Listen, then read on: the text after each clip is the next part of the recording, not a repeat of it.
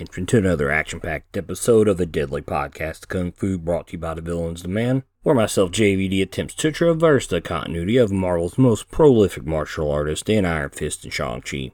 If you want to keep up with the podcast, you can do so over on Twitter and Instagram and Mastodon and Facebook, which I think I'm just about done with those, especially Facebook, considering that it's mostly dead.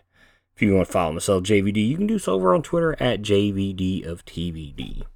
Now, today, we're diving into some Shang-Chi action. We're going to cover the first two parts of the story of War Yore. Uh, it's kind of a strange name for this character, which um, I'll get into as we get on to the story. Now, there is some uh, issue numbering problems when it comes to this story.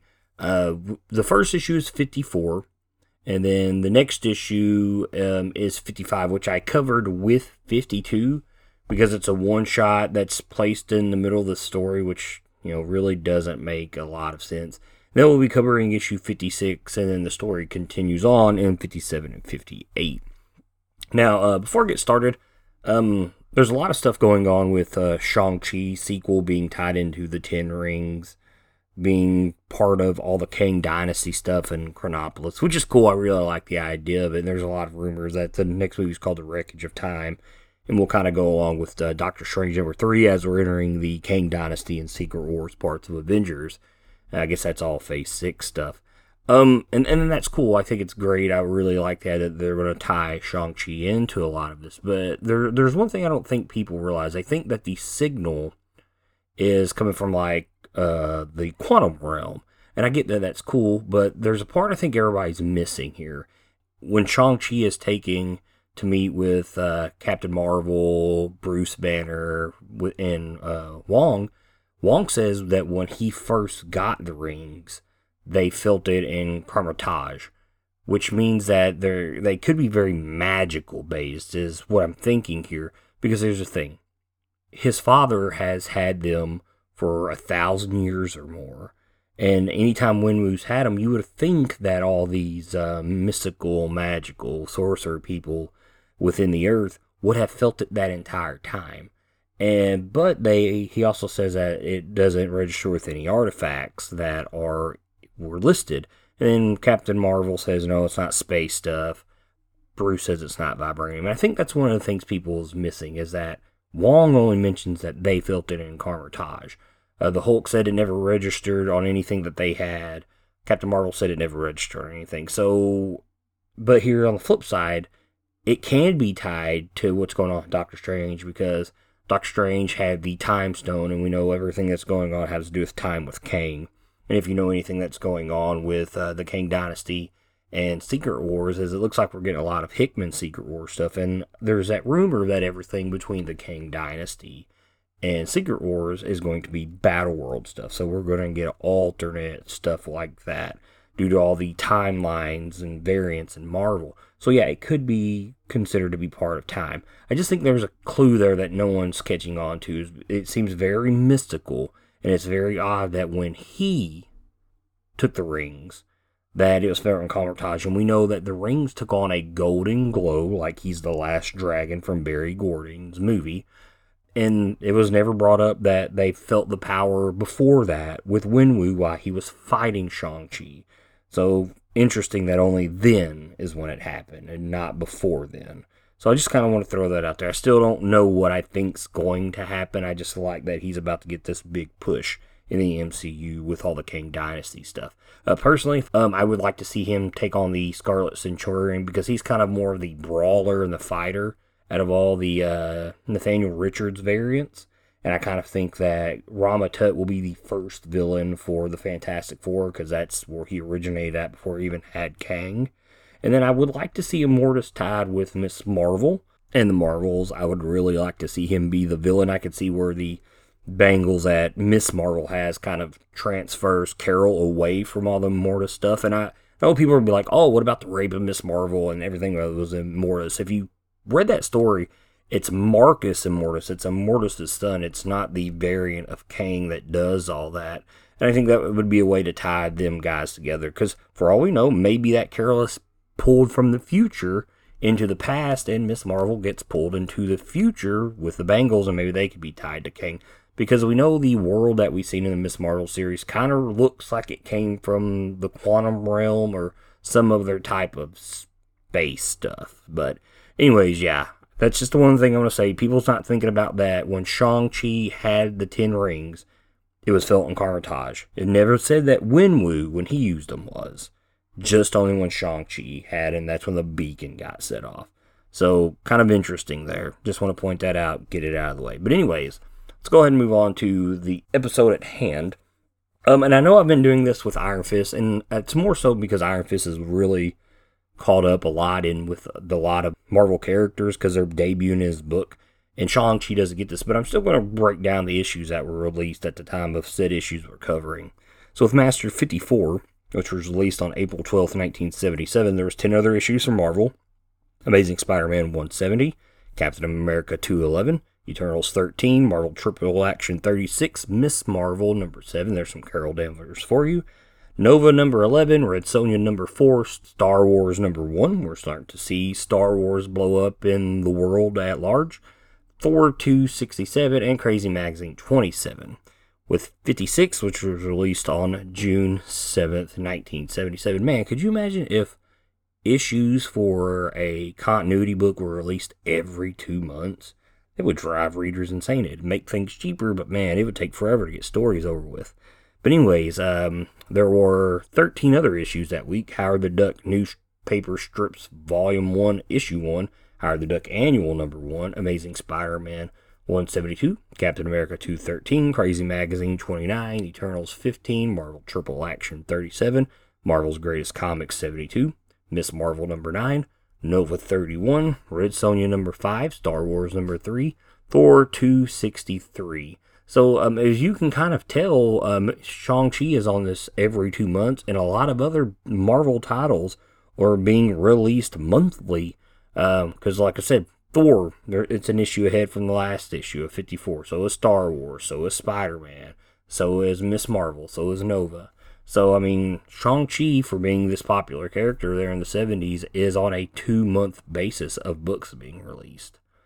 But uh, let's go ahead and get to uh, the story of War Yore, which is what the title of number 54 is. The writer is Doug Moench, pencilers is Jim Craig, inks is John Tartaglione. That's a mouthful. Colorist is Phil Rachelson, letter is Joe Rosens, and the editor is Archie Goodwin. The cover is done by the legend himself who drew Shang-Chi for the first time, Jim Starlin. Pretty awesome cover. We have Shang-Chi in the background we have some of the villains for this book, all three of them. Uh, and I'm not going to tell you who they are unless you've seen this cover for yourself. I'm just going to kind of let it unfold as the story continues. After leaving MI6, Shang-Chi, Leiko Wu, and Black Jack Tarr and Clive Reston all go about adjusting to their new lives as citizens. Not used to the boredom, Black Jack Tarr calls Clive up to have a drink. As Clive goes to leave his home, an arrow is fired out of the darkness at his door, causing it to explode before he can grab the handle. Looking through the opening to spot the assassin, Robin Hood swings from a lamppost and kicks Reston through the door. The two brawl through the living room until the assassin pulls an electrified sword, making it hard for Reston to hold on to anything to defend himself with. Finally, he manages to get to his pistol, but Robin Hood flees as he's fired upon. Not wanting the assassin to escape, Clive jumps in his sport car and chases him through London until he crashes it down a hill. As he gets out of the vehicle, Reston loses Robin Hood in a crowd of citizens watching some mimes. He decides to head to Blackjack Tarr's apartment to inform him of what happened and insists that they go to Shang-Chi and Leiko's as they might be targets as well. Despite making fun of Reston for getting his ass kicked against Robin Hood, Tarr joins his friend to go warn the others. Meanwhile, Shang-Chi and Leiko decide to go see Miss Greville, Sir Denis Smith's secretary, after she was shot up during the Oriental Expediters attack on MI6. At the entrance, they cross paths with Smith himself, who completely ignores them. Brushing off the lack of pleasantries, both head to the door only to see a dagger hurled between them that lands into it. They both turn to see a shadow emerge from rising smoke in the street.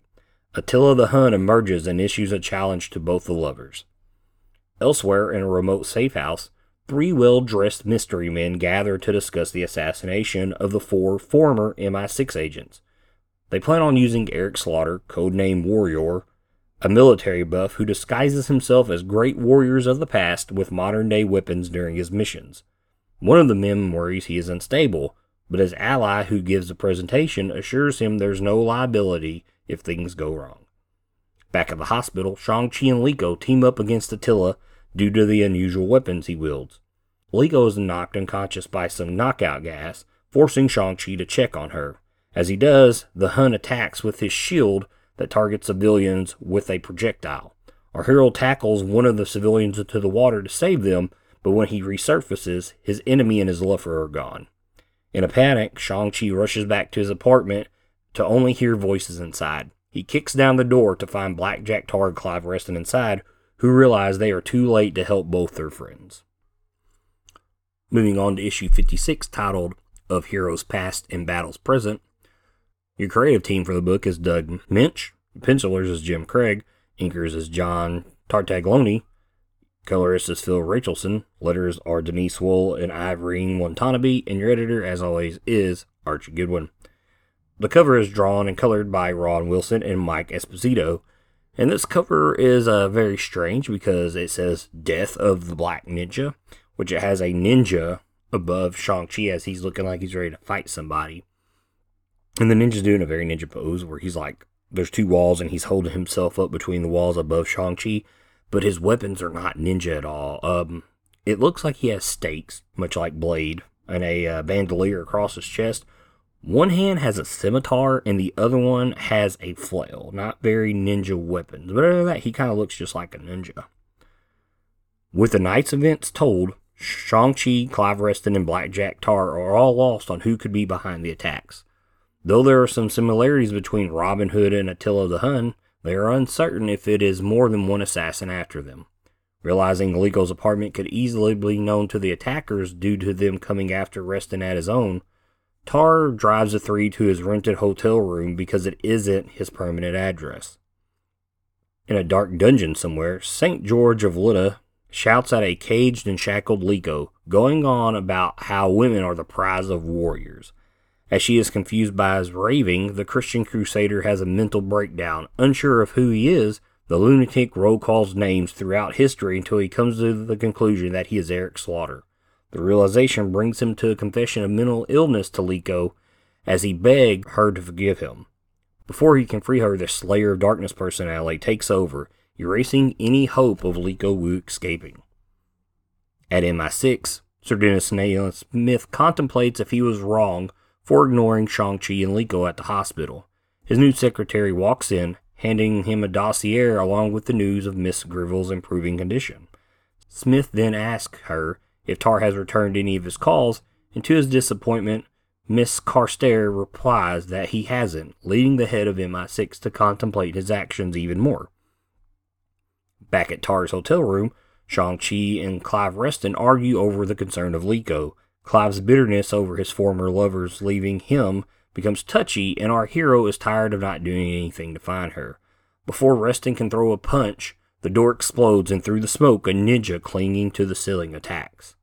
Shang-Chi engages Assassin, who begins throwing shuriken that seek out Reston and Clive's pistols, causing them to explode on impact.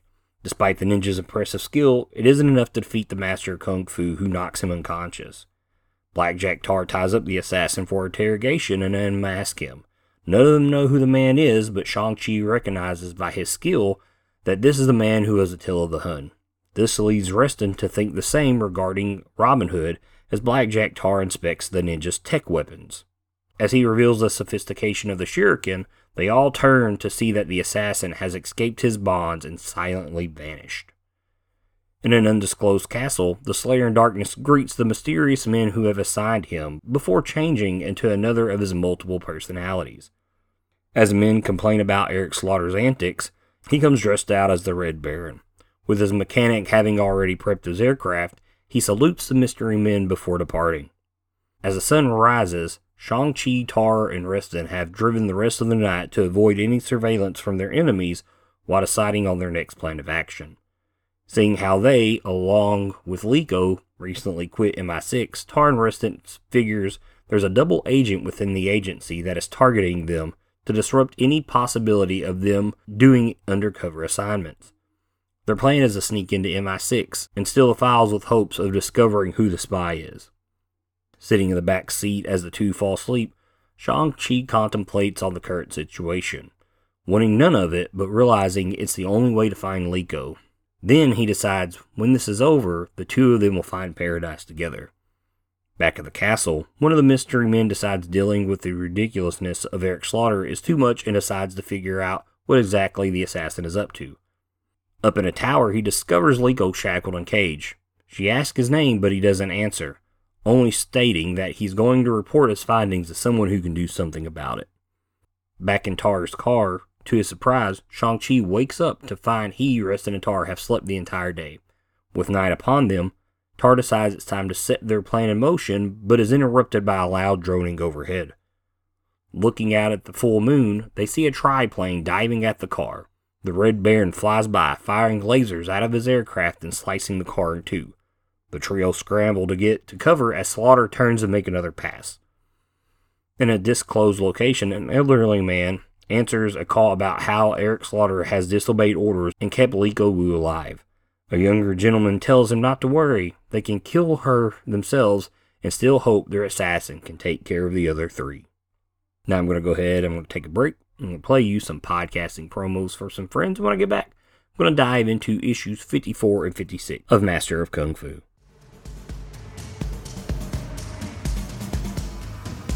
Do you love RPGs? Do you love solid storytelling driven by great role playing?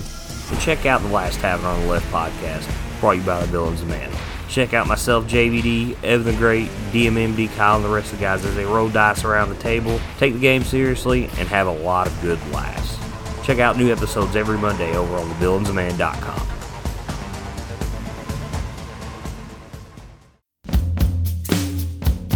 Hello, world. It's time to open the green door and enter the the strongest podcast there is, Gamma Charge. Twice a month, Russell and I dive into the history of the Incredible Hulk in comics, film, TV, games, and more. That's right, Justin, and we rate and review all the Jade Giants media, good and not so good, with a smash or a gamma clap.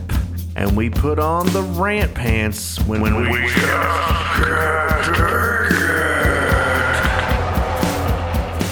And join us on Patreon to get exclusive bonus podcasts, prizes, and more at patreon.com forward slash gamma charge Hulk podcast. We will see you real soon, Gamma Beasts. Stay green. Gamma charge. The strongest podcast there is. And welcome back to the Deadly Podcast the Kung Fu, brought to you by the Villains Man, myself, JVD. We're going to dive here into issues 54 and 56 of Master Kung Fu. The story itself is intriguing. Obviously, someone wants these agents dead after they've left MI6. We don't know who. I have an idea of who it is, and they kind of give you an idea of who it is in this book, which I find pretty interesting. The one thing I am very uncertain about is the villain of this book, and I'm not sure how I feel about it. It's unique, it keeps things interesting, but overall, uh, I don't feel that it has a strong presence in the book because it's not one person like you're used to typically reading in some books. Um, but let's go ahead and move on to some notes and some thoughts about these first two issues of this four part story. Uh, the one thing we get is life moves on for all of these former agents of MI6. Um, we realize that Shang-Chi is now living with Leiko Wu in her apartment, and they are madly in love with each other because uh, we're seeing them kissing and holding each other. And uh, Shang-Chi is really trying to adapt to the new, a new way of life to him, uh, to modern times, because, you know, forever he was locked up with his father. And for the most part, since he's been out with MI6 for a couple of years, we really haven't seen him um, dive into anything modern, uh, except for the books in the last Shang-Chi episode that Clive Reston was giving, in, which I referenced the Clockwork Orange. In uh, this book, Leiko goes out to grab some groceries, And uh, Shang-Chi has decided to go through her um, record set because, you know, this is the 70s, everybody has records. And uh, Shang-Chi was uh, listening to some music, and uh, he shows her this one, and she says that it's Fleetwood Mac. And he tells her some of the lyrics, and it's kind of sweet and uh, charming. And he says, These words, you can take me to the paradise, and then again, you can be cold as ice. I'm over the head, but it sure feels nice. And, and it's kind of sweet, and she's really into it, and it's kind of a side of Shang-Chi that you've not seen yet, and it leads to a kiss and some romance between them, and I really like that.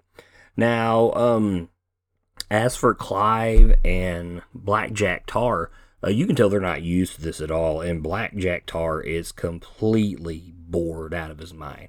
And you can tell that he's more of an agent than what Clive Reston is because Clive has his own apartment. Blackjack Tarr does not. He's mentioned that he's rented a room in a hotel that he's living out of, which becomes important to the plot of the story. So, um, so yeah, you, you're really getting to see these guys try to live life that they're not used to, and it clearly seems that Leiko is more used to it than any of them. And with so, she's adapting Shang-Chi to doing so as well. And um, and then what I'm afraid of is this is going to, and I've, like I said, I've read a lot of the Iron Fist stuff for this podcast because I'm a huge Iron Fist fan, and I've never read this original run of Master of Kung Fu. And I'm afraid that these guys are going to wind up back with MI6.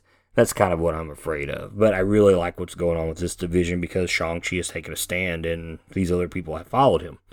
Now, um, talking about life and adjustment, uh, we really see that Sir Denis Nayland Smith is not adjusting to life at all because he completely gives Shang-Chi and Leiko the cold shoulder when he sees them at the hospital. I mean, he doesn't even talk to them. And Shang-Chi is like, okay, really, fuck him. I don't care. And it bothers Leiko. And I get that because uh, she was an agent before she was Shang-Chi's lover. And that makes a lot of sense. And she's very upset about it. And I'm very curious to see how that plays out when she actually meets him again. And we can even tell that this whole thing is bothering him. Um, and I mean, for one, we can tell. Uh, I just referenced how Blackjack Tarr, like most of the agency, was his life because he didn't have his own place. And even further, when we get into issue 56, we see that even more because he's ignoring Smith's calls because Smith keeps putting in calls Blackjack Tarr, and he's ignoring him. You know, there's a lot of karma there that you know he ignores Leiko and them, and in turn, his best friend is ignoring him as well and uh, he's having a lot of second thoughts about this. And it's this is where I'm worried that they're going to wind up joining back up with him because he realizes that he has made a mistake, and I'm wondering what he's going to do to try to get them back in his good graces. So uh, before I move on to Eric Slaughter, the uh, warrior, um, it's the, the the villains in question are the people who have assigned him. And uh, when we first meet them in this uh, disclosed safe house, because they're meeting in secrecy, and it's all they're all covered in shadow, and all you can see is just the lights from like flashlights or the projector that they're using. Um, it makes you kind of wonder who they are, and I think I do realize who they are. In Master 51, uh, Shang-Chi mentions this. He says, I'm tired of intelligence. Tired of doing whatever you and your faceless superiors say simply because you say it. Tired of following orders issued by one side when the other side may be no worse. You condone the government's decision to destroy all of China in retaliation to the action of one man. So I think he tells us in 51 who these guys are.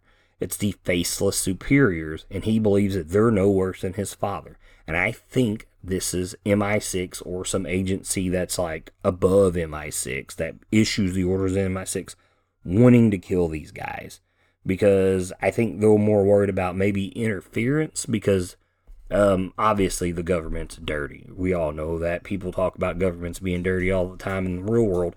And I think what it is is they're afraid of Shang-Chi and Leiko and Tarr and Clive interfering in anything they're trying to do. Because when we go back to the Claws of the Cat story, um, when he fights Shin, Shin, you know, tells him, you know, hey, we didn't steal any of this. You've been sent to steal this. You've been lied to.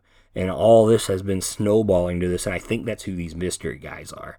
Either they're basically they're Sir Denis Nayland Smith's bosses. And they realize that there's a huge liability with these guys and they need to kill them. Um, and I could be wrong, but that's I Shang-Chi, I do believe, put it in 51, who the bad guys are in this book. But let's go ahead and jump to Eric Slaughter, the uh, the supposed main villain of this story. Um, his backstory and kind of the stuff they talk to him about is pretty interesting. Let me pull it up here in my notes. Um, one of the guys, the main guy, this young guy, he says, uh, Eric Slaughter, codename Warrior, been with us for some time, now physically superb condition, and he's always been an intellectual military history buff with deep interest in historic myths, fascinating and short by the art of strife in general and these certain specific warriors. Very big on individual ethic, idolizing the lone fighter leader or leader against conquering all odds. So right there it tells you if this guy has been with these mystery men, he's obviously with the agency. And so it's best to send one of your own agents against people because they wouldn't expect this. And this is where we see Tarr and Clive are thinking that it's a spy within MI6. And it's I don't think it's a spy. I think it's MI6 or their superiors that are trying to take them off. But um, we realize that Eric Slaughter is not a normal person. Um, there's more to him because we've seen him be Robin Hood, we've seen him be Attila the Hun, and we've seen him be the Slayer of Darkness. And um, basically, uh, he has a DID or dissociative identity disorder, um, kind of like the Hulk. And if you ever listen to the guys over on Gamma Charge, it's a really good Hulk podcast. They constantly bring DID up due to Banner and having all the personalities of the Hulk. And I, am not going to dive too much into that. Um, that's kind of those guys' territory. So follow those guys on Twitter and Instagram and subscribe to their podcast. And they talk a lot about the DID system with Hulk and Bruce Banner. But um, the one thing you have to worry about here uh, with Eric Slaughter, uh, there's actually two characters named Eric Slaughter in Marvel continuity. This guy was first.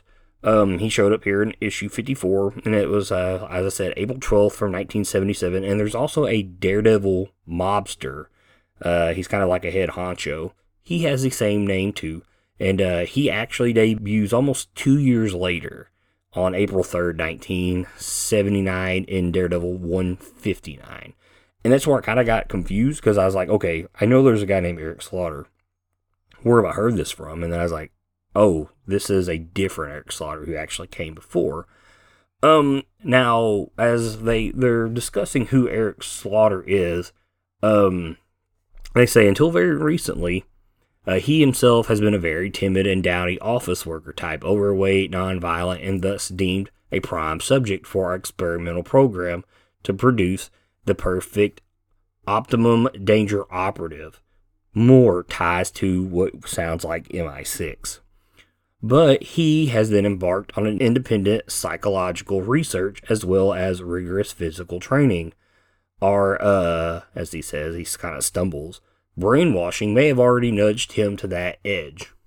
Indeed, in keeping with his interest, he schizophrenically adopted the guises of various historical personalities, all warriors from the days of yore, hence the codename Warrior but each persona is supplemented with advanced weaponry techniques, a laser lance, for example, suggesting that he's not completely lost in the past.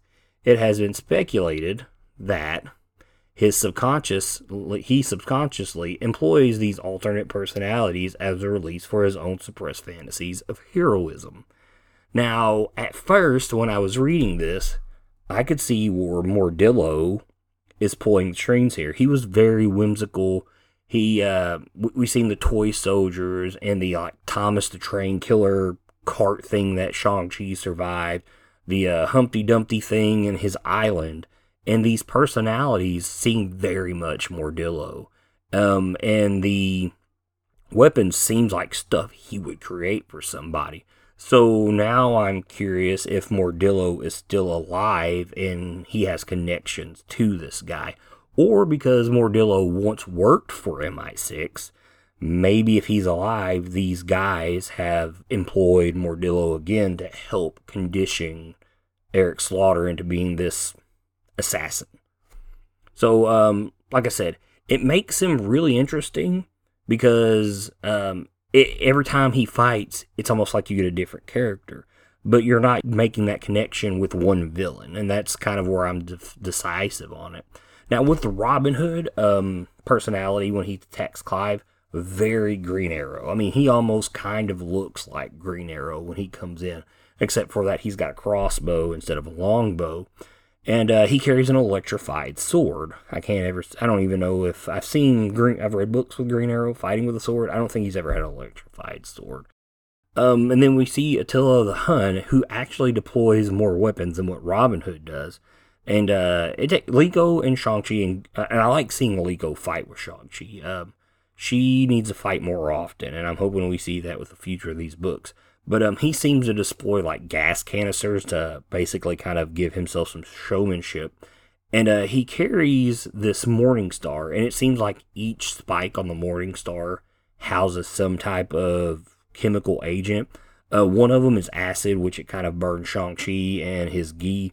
The other one has a knockout gas, which uh, Leiko Wu ducks a swing, which uh, the spike hits the, some brick and explodes. That's what knocks her out.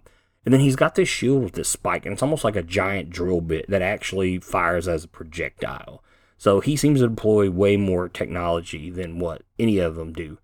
And then um, then we have the Slayer in Darkness. And this is what I don't get. It says historical figures. If we're doing historical figures, and I'm not aware, the Slayer of Darkness is something I've never heard of um, at all.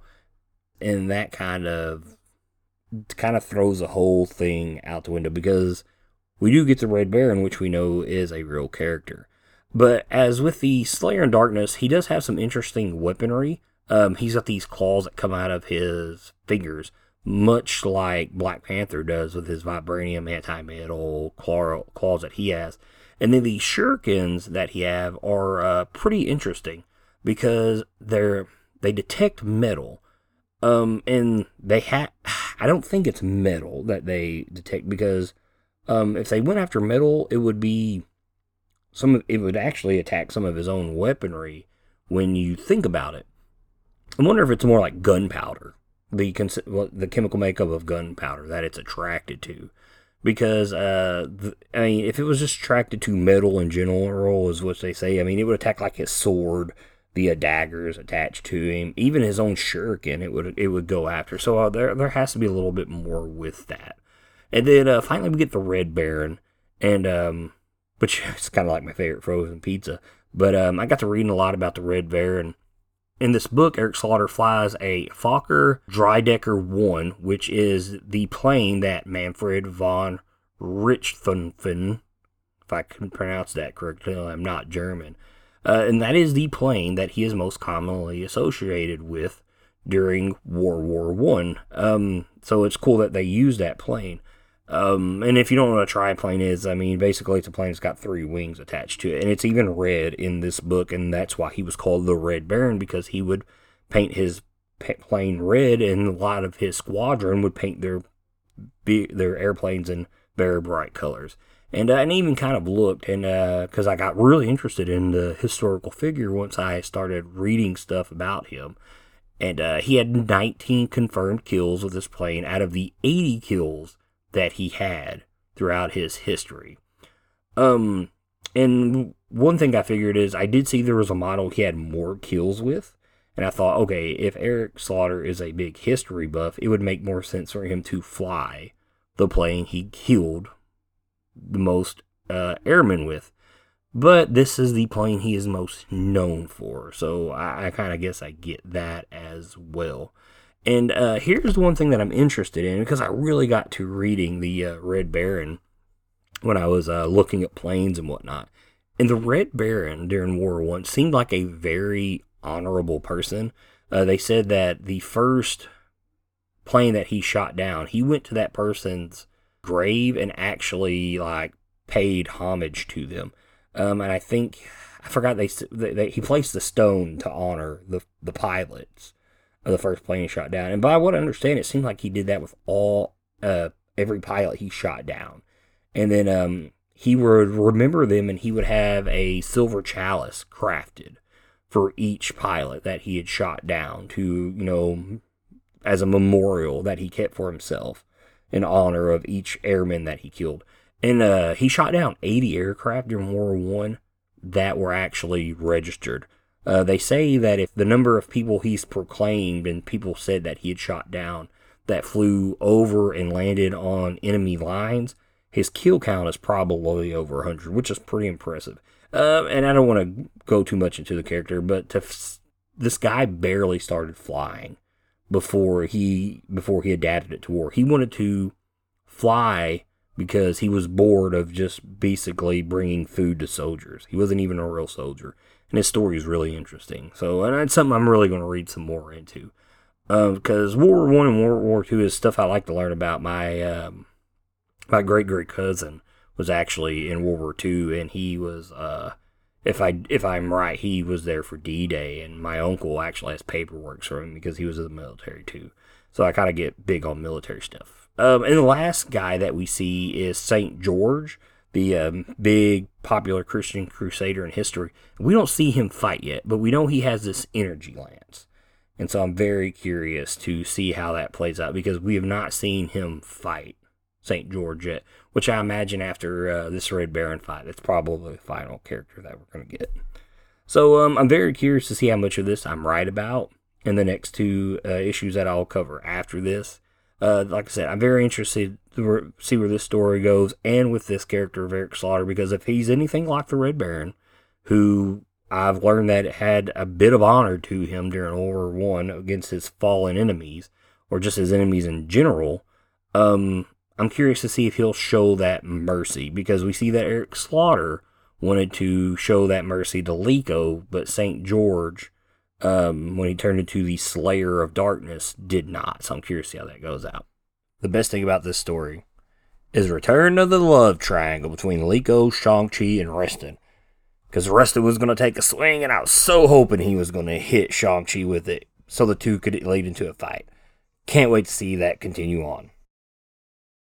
But anyways, I'm gonna wrap up this episode of Deadly Podcast to Kung Fu. You can follow the podcast over on Twitter and Instagram. Follow me JVD over on Twitter at JVD of TVD. If you like my music, you can check out Rushing Tiger by Kuro over on SoundCloud. But remember, guys, in the end, support your favorite podcast, support your local comic book shops, and keep reading comics, guys. Uh.